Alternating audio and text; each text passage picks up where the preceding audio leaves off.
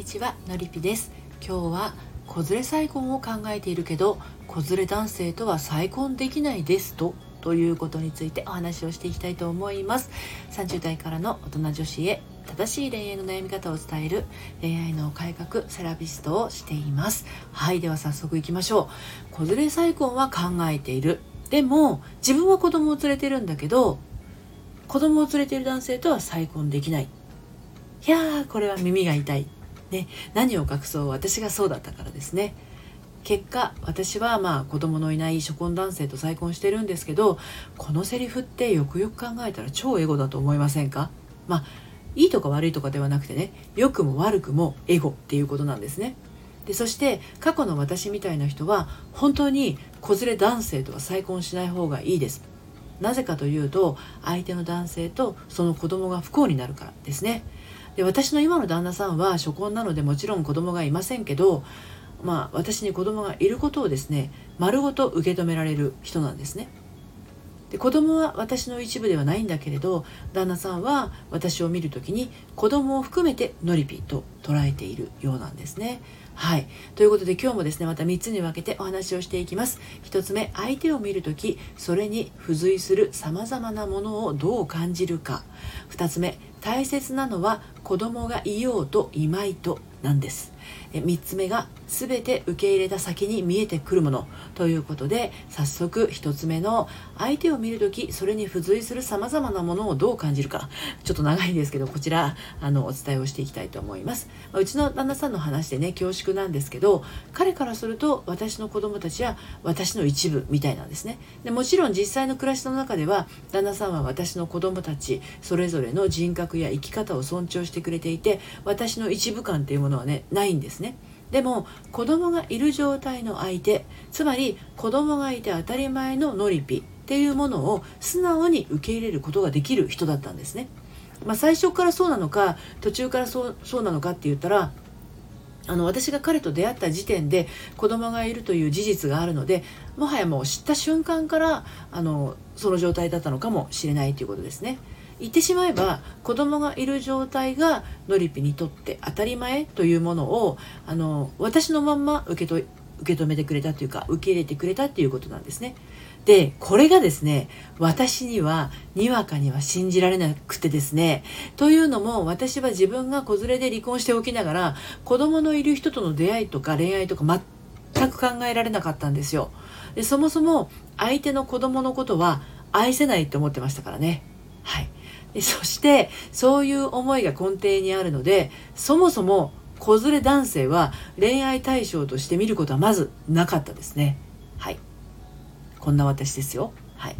では続いて2つ目の大切なのは子供がいようといまいとなんです。ということについてお伝えしたいんですがだけどねそうは言ってもそれってやっぱりどこか違うって感じてて実際恋に落ちてしまう瞬間はそんなこと考えてる暇もないこともあるんですよね。相手だって僕子供がいるんですなんて言わないことだってあるわけでね、まあ、離婚している男性がですよ、うん、特に職場でプライベートのことがわからない状態だったりすると蓋を開けてみたらお子さんがいるバツイチ男性だったりすることもあるじゃないですか、まあ、これってあの付き合ってたらその人実は奥さんがいたみたいなのと似てるところはあるかもしれないんですけどね。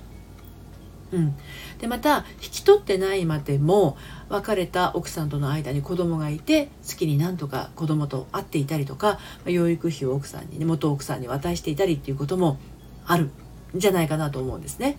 はいでそんなの面倒くさいとかね養育費とか渡してるとしたら仮にその彼と結婚してもお金が大変とか彼が子供と面会している時私はどうしてたらいいのとか彼のことは好きだけど彼の子供には別に会いたくないよなんてことがすぐに浮かんでしまうとしたら多分あなたはかまってちゃん要素も濃ゆいと思うので、まあ、こういう男性とお付き合いお付き合いをしてもですねストレスが溜まって心が死んでしまうかもしれません。脅かすわけじゃないけどね、うん、変なね戦いをしちゃったりするかもしれないんですよ。私と子供どっちが大切なの？みたいな。ね。嫌ですよねそういうアホな戦いはね。はい。そして3つ目の全て受け入れた先に見えてくるものについてなんですけどここすごく大事ですのでしっかりとねお伝えしたいと思うんですが彼が実はバツイチだった。それだけではなくて子供がいた。子供と一緒に暮らしているシングルファーザーだった。子供たちは元妻が引き取ってるけど子供の父親としてまだまだ子供と接する機会も多そうだ、ね、これを愛する彼の人生の一つとして受け入れることができたならあなたはきっとその彼の全てを受け止めて幸福感を感じられるかもしれないですね。でも1秒たりとも自分以外の人に彼の目や彼の心が向いてしまうのは死ぬほど嫌だなんて思う人はやめておいた方がいいですね。彼に子供と私どっちが大切なのって尋ねてみてくださいよ。大概心の奥では子供ですからね、うん、それをあなたと即答するような男だったら逆に信用なりませんなと私は思いますよ、うん、だってあなたと彼の間に子供ができたとしても子供のことを大切に思わないんですよ。恐ろしいことですね。はい。あなたのことよりもまだ手のかかる子供のことを大切に思うということはあなたを愛していないこととイコールではないんです。自分のことに責任が持てる愛情深い人だからこそあなたは彼を好きなったのではないでしょうか。はい。私ももし今の旦那さんに隠し子がいたとしたらほほうっていう思いでね。はい。あの愛しく対面したいと思います。今となっては本当そんな風に思いますよ。はい。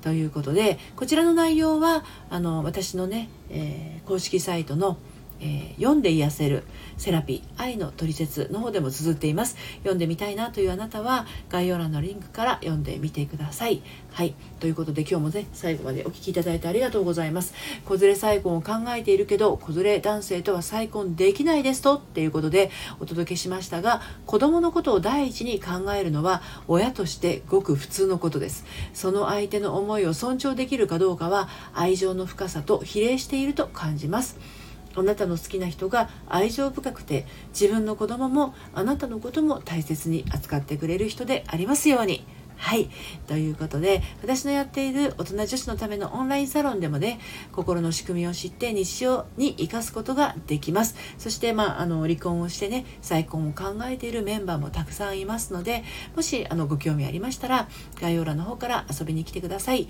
現在ですね、え、サロンは初月無料でご利用いただけます。最後まで聞いていただいてありがとうございました。それではまた、さようなら。